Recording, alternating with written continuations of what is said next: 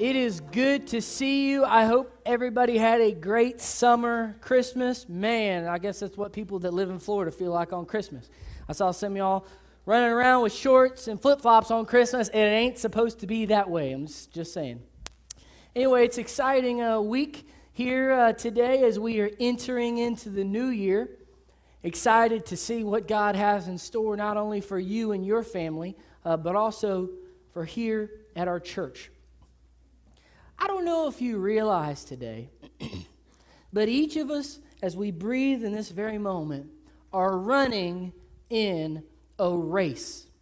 Now, some of you might be thinking, like myself, you're like, listen, Joseph, anything that has to do with running, I'm out. Okay, like that's totally me. I don't know what it is. If I ain't running with sports, I don't want to do it. I hate running. I'm terrible at it. Some of you are gifted. Jeremy Wynn, he's the he's the track. He is gifted at running. My wife likes running for fun. Who likes running for fun? That just makes no sense to me.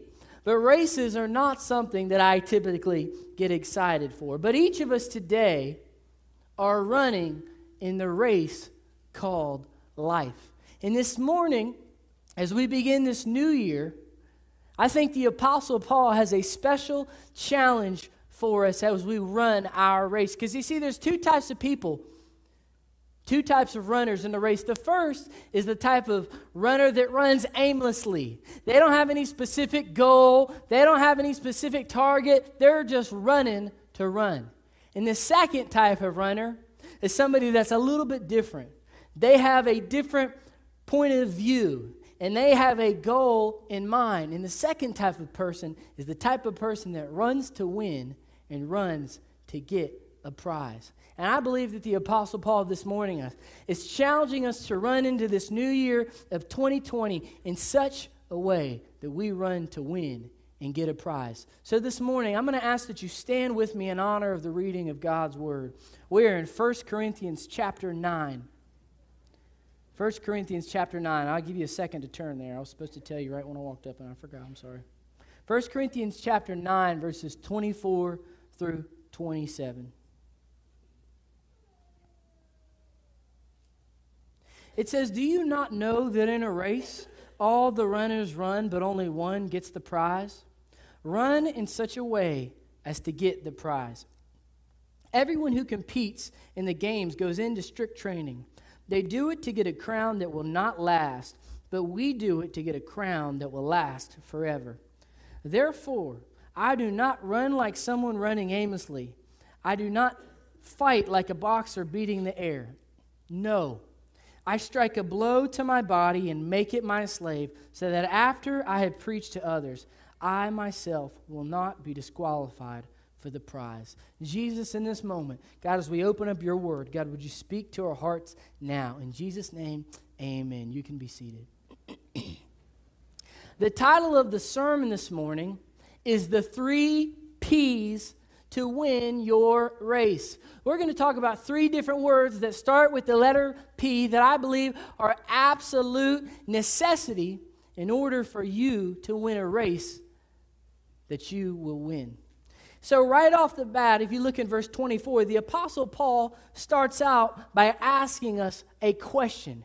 He says, Hey, do you not realize that in a race all the runners run, but only one gets the prize? My mind takes me back to middle school, and I don't know if I said this or not, but I hate running. And uh, at the beginning of practice every day, we would have to go up to the track and we would have to run a mile. And I don't know what, man, I would make myself sick thinking about it. I hated it. It hurt. I wasn't good at it. I felt like I was going to die every time. And these other little, these other little skinny boys, they had a different perspective. They would, they were like, hey, today my goal is to uh, win in the mile. And I'm like, hey, my goal today is not to die when we run the mile. Okay, like that's just how I was. I just, I hated it.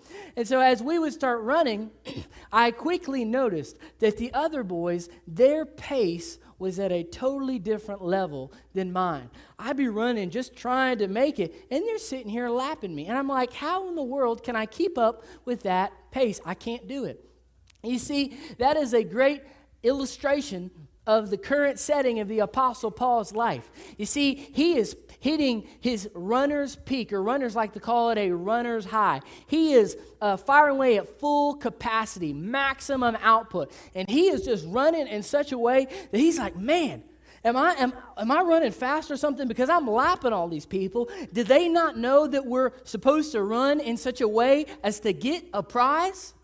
That takes us to our first point this morning. In order to win the race, you have to run with the right perspective.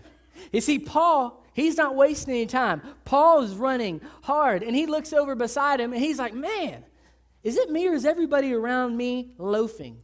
Because you see, Paul had the proper perspective, but those around him, they did not have the right perspective. Paul said, Hey, I am running with bigger goals in mind. I know what it's like to be on the other side apart from God, and friend, I ain't going back.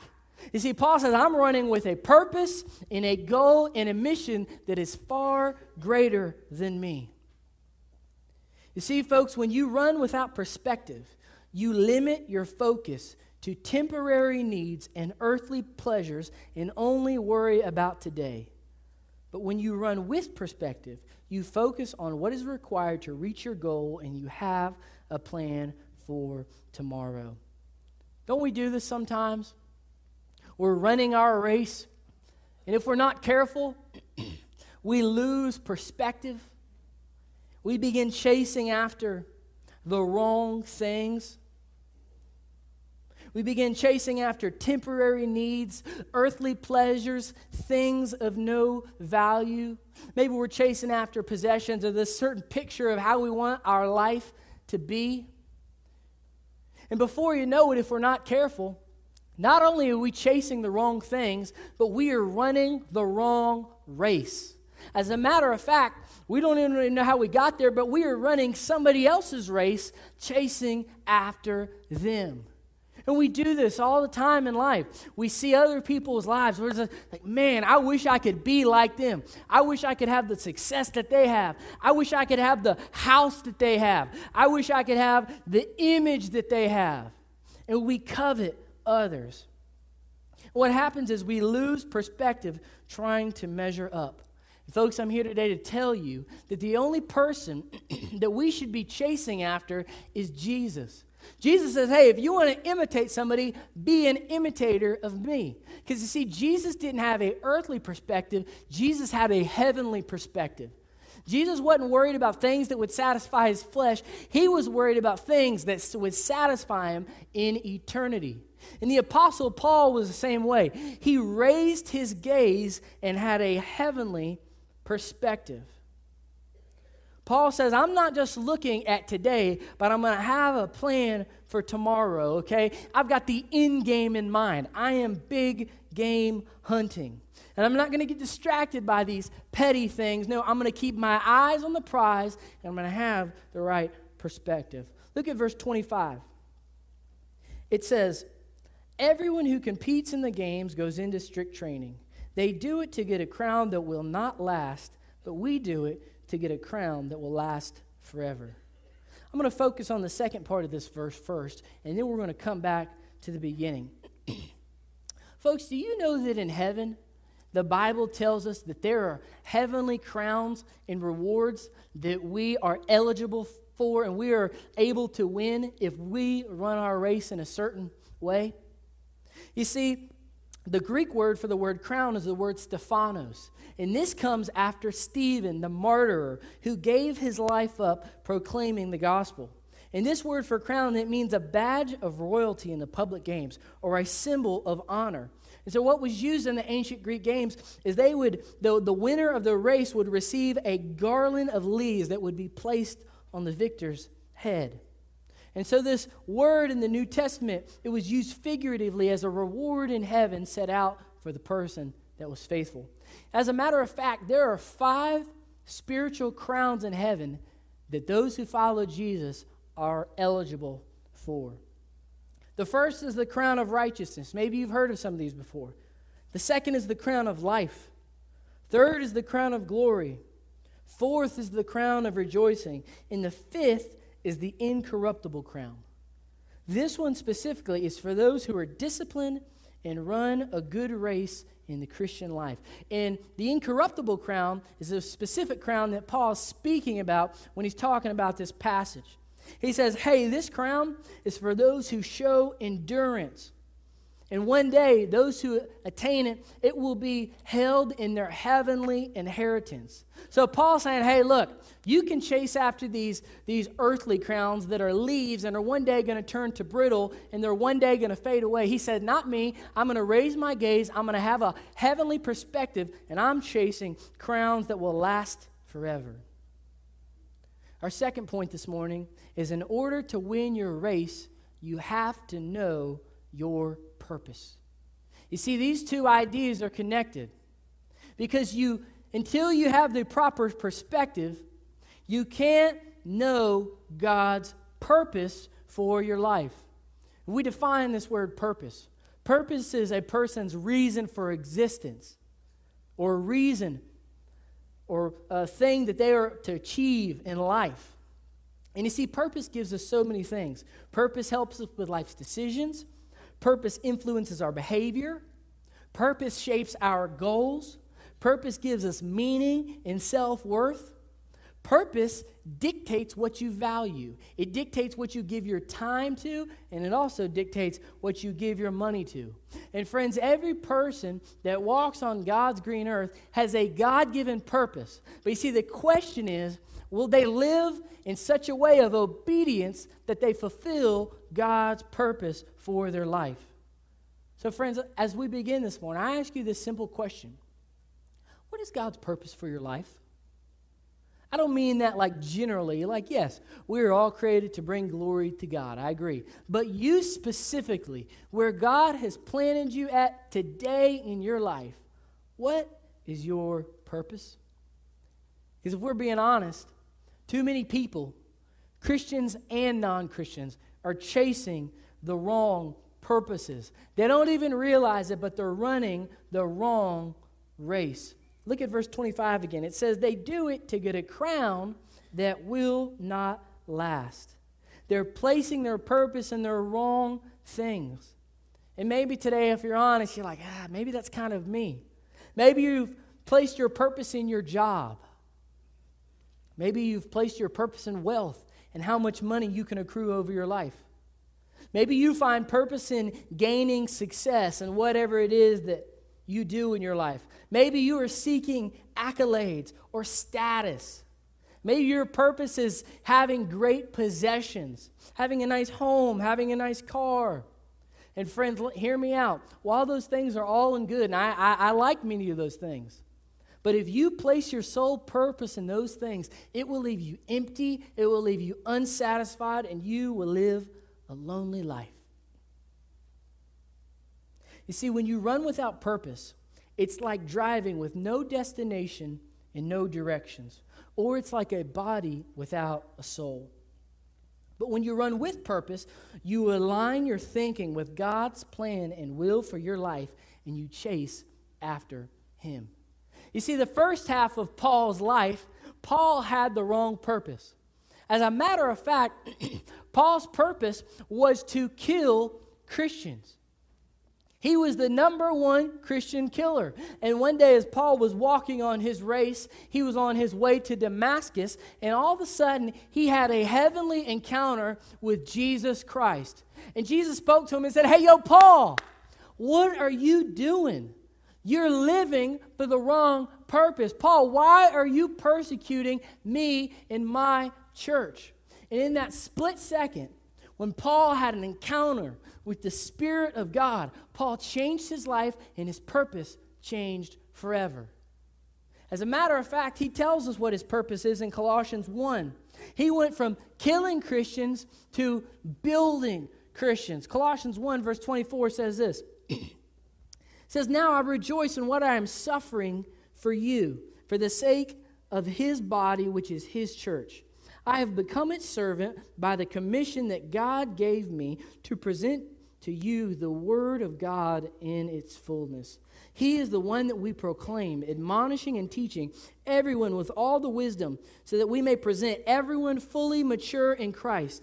To this end, I strenuously contend with all the energy Christ so powerfully works in me. So Paul's telling us his purpose. He says, Hey, I know my reason for living. I am a servant to the king. I am here to proclaim the gospel. If that means that I've got to suffer to push the gospel forward, so be it. If that means I've got to give up my freedom to push the gospel forward, so be it. And see, what Paul did is he didn't settle when he reached his goals. He continued to elevate his thinking and to raise the bar and to raise the standard. You see, many times we start off in life setting physical goals. Paul said, Physical goals, I conquered that a long time ago. The physical realm does nothing to me. He says, It's fine. You want to take away my food and starve me? No problem. You want to take away my freedom and put me in chains? No problem. Because remember my letter in Philippians? He says, I've learned what it means to be content in all situations, and I can do all things through Christ who strengthens me. So I no longer have a heavenly perspective, I no longer have a worldly perspective, but I now have a heavenly perspective and a heavenly purpose. So I ask you again, what is your purpose for living? What is it that God is calling you into? Maybe in this new year in 2020, God is calling you to raise your standard, to expand your capacity.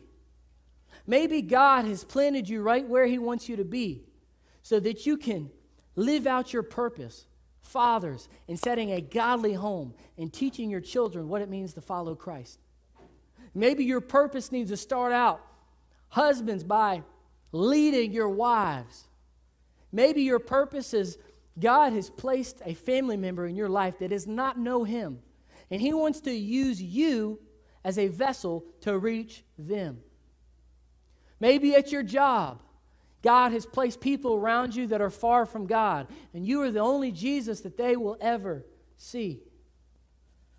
Folks, we have to know what our purpose is. See, here's the thing as we go through the different seasons of life, Sometimes your purpose can change, but the core of that purpose will always be the same. See, Paul had tapped into this spiritual maturity. And today, if you're struggling, you feel like, you know what, I just, in this current season I'm in, I just really don't know what my clear purpose is. Friends, if that's you, I challenge you just to begin to pray as we're sitting here right now, just begin to ask God, God, what would you have me do in my life where I'm planted right now? God, am I, am I uh, fulfilling my full maximum potential. And ask God to be, begin to speak to you today. Look at verse 25 as we go back to the beginning of the verse. It says, Everyone who competes in the games goes into strict training. So here's the thought here. Once you know your purpose, you are properly motivated to train and set and reach your goal. Because think about it you can't train until you know what you're training for. And folks, I'll be honest, we train for a lot of things in life. We take a lot of things with the utmost seriousness and discipline. We're trained with our jobs. We are not late for work. Uh uh If we get late for work, we're, we're in trouble. That's high priority. We are trained for school. We study. We do our homework. We don't ever miss any days. We're trained for our sports teams and our vacations and all these other things. And I, as I begin to think about that, I said, why is it that we have all these things that we treat with supreme importance, but we don't treat our faith life and our church life the same way? Why is that? You know, I came across two things on Facebook that really, really hit home with me. The first one, it says this it said, Church should be your excuse for missing things, not the other way around. Man, that's so true. I'm guilty of myself. Hey, I didn't see you last week. Yeah, no, we had a thing. Oh, well, next week can we? Ah, oh, we got a thing too. And some of us, folks, we wonder when our children become adults, like, why don't they take faith life important? What type of faith life did you model? Did you set it for supreme importance? And I'm not just talking about coming to church, I'm talking about faith in general. What about the second one? Sunday church attendance is a Saturday decision. Ooh. Some of you, I've had conversations, I've had some conversation with some of your small group leaders. They're like, man, I've invited them and I've invited them and invited them, but at, at the end of the day, they got to be the ones that have the want to. I can't want it for them. Folks, if you say you value something, let your actions follow suit. Make it a priority. Because I'm here today to tell you that there is a difference between trying and training. I hear people say all the time, Hey, how, how are you doing on that thing you're trying to do? Well, I tried. I, I tried. I didn't succeed, but I tried. What do you mean you tried? Well, I gave a little bit of effort. You know, if I didn't make it all the way and I didn't finish my race, it's fine. I, I tried to cross the finish line. It's like trying. What? Paul says, no, no, that's not how I run my race. He says at a certain point in life, fathers, husbands, you got to draw a line in the sand and say, for our family, this is how we are going to do it. This is what is of ultimate importance, and this is how we are going to train to know Christ more. Stop trying and start training. Because if you want to run in such a way to gain a crown and fulfill your purpose, you have to have holy habits and spiritual discipline. You've got to put the work in. Look at verse 26. It says, Therefore, I do not run like someone running aimlessly. I do not fight like a boxer beating the air. No, I strike a blow to my body and make it my slave, so that after I have preached to others, I myself will not be disqualified for the prize.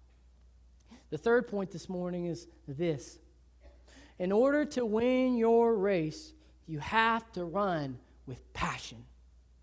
You see, these three things are connected. Purpose, sorry, perspective plus purpose equals passion. And if there's one thing that the Apostle Paul knew and the one thing that he got right, it was passionate. See, there's all sorts of definitions for this word, but passion is a compelling emotion or a deep feeling. And if you think about it, passion can make you do some crazy stuff, right? Like when you're passionate, you can achieve things that you never thought you would be able to do. And there are certain things in your life, certain areas, that without passion, you have nothing. Think about your relationships. Think about some of you when you met your wife, you're in high school, and you're walking one day and you saw her across, like, like man, I don't know who that is, but I got to meet that girl. And you go meet her, and y'all start dating, and you're like, ooh, man, I'm going to take her on a date, and you fixing your hair, and you're getting all stuff. Man, I'm passionate about her. You know, I'm talking about when you're a teenager and you start talking on the phone, and First, you're like, starts, goes from one hour, then to five hours. And I was like, girl, let's talk on the phone all night. I'm passionate about you. I want to hear you snore, girl. You, you, y'all know what I'm talking about. You're passionate. It's like, hey, you got that bubbling up in you. And then some of you, I see on Facebook, you're so passionate, you use these little pet names for your husband. Oh, I love my little Pookie Bear, my little honey bun. Or some of you guys got to take your, your man card away. You say, oh, I love my wifey or my little hubby. And I just cringe because, man, that's not me. I can't do it. But hey, kudos to you because you're passionate about your relationships, right? You're passionate. What about your dreams? You see, your dreams will not make it if you don't have passion. Some of your dreams are too tough. They're too hard to achieve. They cost too much. You've got to give up too great a sacrifice to reach your dreams. You see, passion is what will propel you forward. What about faith without passion? Have you ever been to a church that lacks passion? Folks, can I be frank? What a miserable place. There's nothing more miserable than going to something that's supposed to be a place, uh, the, the uh, light on top of the hill. There's, there's the place that's supposed to be the hospital where we're able to come get help. And we walk in and there's no passion. You know what faith without passion is? It's dead religion, it's tradition, it's dead weight, it's dry, it affects nothing, and it has zero impact. And, folks, may someone never enter into this building and say, man, that Burning Bush Baptist Church, they're nice and all, but they lack passion. You see, there's almost a misnomer because sometimes people say, well, you know, passion is just enthusiasm or emotionalism. They're just getting emotional. But you see, passion requires commitment. Some of you say, well, you know, my personality type's not real. I'm just not the passionate type. And I say, baloney. Everybody has passion, but the question is, where is your passion pointed? Because you see, passion can be pointed in a positive direction, or it can be pointed in a negative direction. Have any of you ever been on the wrong side of somebody's negative passion? Oh, you want to talk about the fear of God? I was driving about a month ago down East Ridge, and I was uh, working at a ministry where I was picking up um, kids to take them to the ministry, and I was driving an old van. And uh, right there on East Ridge, my van died and my battery died at the stoplight, and it was like rush hour all of a sudden, man, I just hear, mah, mah, get out of the way, you idiot. What are you doing? And there's people screaming at me. And this guy, I'm like, hey, hey, come on, pass me. Like, my battery's dead. What do you expect me to do? And I'm waving him, I'm waving. And this specific guy behind me, he's just cursing at me. I'm like, ooh, Lord's going to get you. He's saying every word under the sun. He's flipping me the bird. I'm like, dude, my battery's dead. I can't go anywhere. Come on. You see, that guy was passionate, but he had misplaced his passion. Look at verse 26 again. It says, Therefore, I do not run like someone running aimlessly. I do not fight like a boxer beating the air. So here we see Paul saying, Hey, kudos for boxing hard, and fighting passionately. Kudos for running passionately. But here's the problem you're running with misplaced passion. You're running the wrong race, running after the wrong thing. When I was a kid, my favorite movie growing up was Rocky. And I loved Rocky. And, you know, everybody loves Rocky. And I would walk around my house. You know, my mom would be like, What are you doing? I'm like, Yo, Adrian, like, like I, I the tiger, I the tiger, focus, right? And I'd, I'd walk around and I'd just be, you know, sitting in the mirror and I'd just be hitting. And you see, so many times in life, we're just swinging, we're hitting, and we're throwing nice punches, but the problem is we're not hitting anything. We're swinging, we're swinging, and we're just hitting air. You see, it's important where you place your passion because passion is what produces willpower. And friends, let me tell you, willpower is not on will call. That means you do not have an endless amount of passion. So you need to know where you're pointing your passion and you need to know where you're swinging. I hear people say all the time, man, I just feel apathetic. Like I, I just I just don't have any passion anymore. Friends, I'm here to tell you that most of the time, when you feel apathetic, it's because you have misplaced your passion and you therefore feel tired. Swinging, hitting air. As we talk about boxing, my mind takes me to the greatest fight in the history of boxing the Thrilla in Manila Muhammad Ali versus George Foreman. and George Foreman, he visually was strong. He was way stronger and way bigger and badder than Muhammad Ali. But you see, Muhammad Ali was a smart fighter. And this was the most hyped up fight ever to take place. And so as the fight begins, Muhammad Ali comes out a little slow. And George Foreman, he comes out and man, he's just wailing. He's getting haymakers and knockout blows in the first round. Everybody's like, what's Ali doing? Why ain't he fighting? And Foreman's landing all these punches. And by about the third round, somebody said, Oh, wow. You see what he's doing? He's doing what they call a rope a dope. George Foreman's hitting him with all these blows, and they look nice, but they're not hitting the right spot. And the blows that he's swinging, they're not actually hurting him. And see, Ali learned how to take the punches. And you see, Foreman had the wrong perspective. And he's swinging and he's giving it everything he's got. And by about the ninth round, you do that for nine rounds, you're dead tired. He's like, man, what do I got to do to take this guy down? And then in the 10th round, everything changed.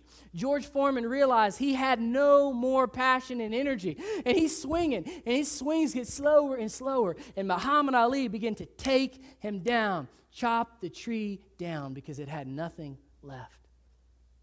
Folks, doesn't Satan do that to us all the time? He gets us so focused on these things in life. We're giving all this time, all this energy, all this passion to things that just don't matter. They don't matter. And there we are, left passionless, running aimlessly, swinging at the wrong things. Folks, you only have a certain amount of passion, so you better point it in the right direction.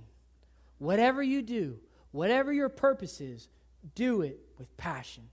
Look at verse 27.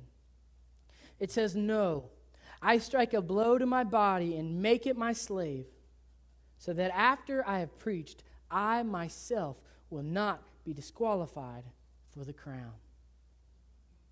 You see, Paul's not talking about not making it to heaven here. No, he's talking about being disqualified for the prize and the crown that is at hand. Paul has one mission and one mission only, and that is to win and to win a prize. You see, Paul had learned how to tap into all three phases. You can't have one without the other. Paul had a heavenly perspective, which led to a God ordained purpose, which equated in the right passion. When you have the right perspective with the right purpose and the right passion, you win every time. Some of you today, if you're honest, say, Joseph, I'm running my race, but I'm not doing a very good job. As a matter of fact, I'm catching blows from every angle. Satan's attacking me, he's attacking my family, Maybe you're facing financial trouble. Maybe you're facing a relational burden. And you're like, man, I'm trying to run, but I don't feel like I can take another step. Friend, if that's you, I want you to watch this video this morning. Folks, maybe today you're the hobbled runner.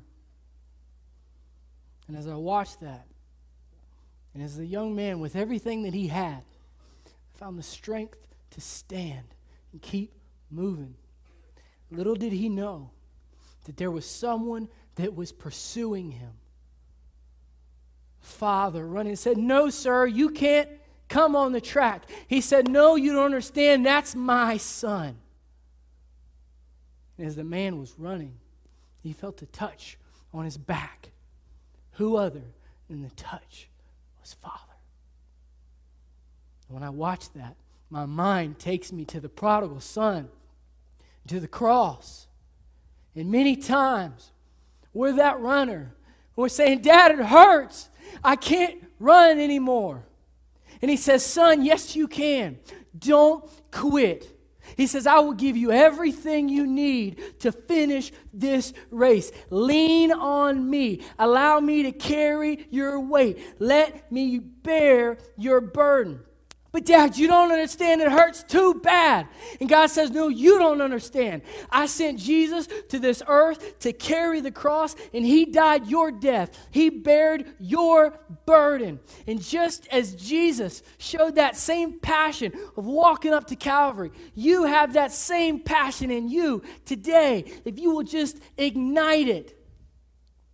He says that same spirit lives in you. And just as Jesus rose from the dead, you too rise with him. So I tell you, in the name of Jesus Christ of Nazareth, get up and walk. He says, You don't quit. You run with everything you have. I will give you my strength. I will give you my peace. I will give you the will to go on. You're not done yet. You fight, you push, and you run toward that crown. You finish the race, you run to win. You run with perseverance. You run with honor. You run with dignity. You run with pride. Why? Because you are a child of the King, and greater is He that is in you than He that is in this world. So, church, today I challenge you run to win. Run to win. You see, Jesus and Paul became untouchable. When you become untouchable on the inside, you become unstoppable on the outside.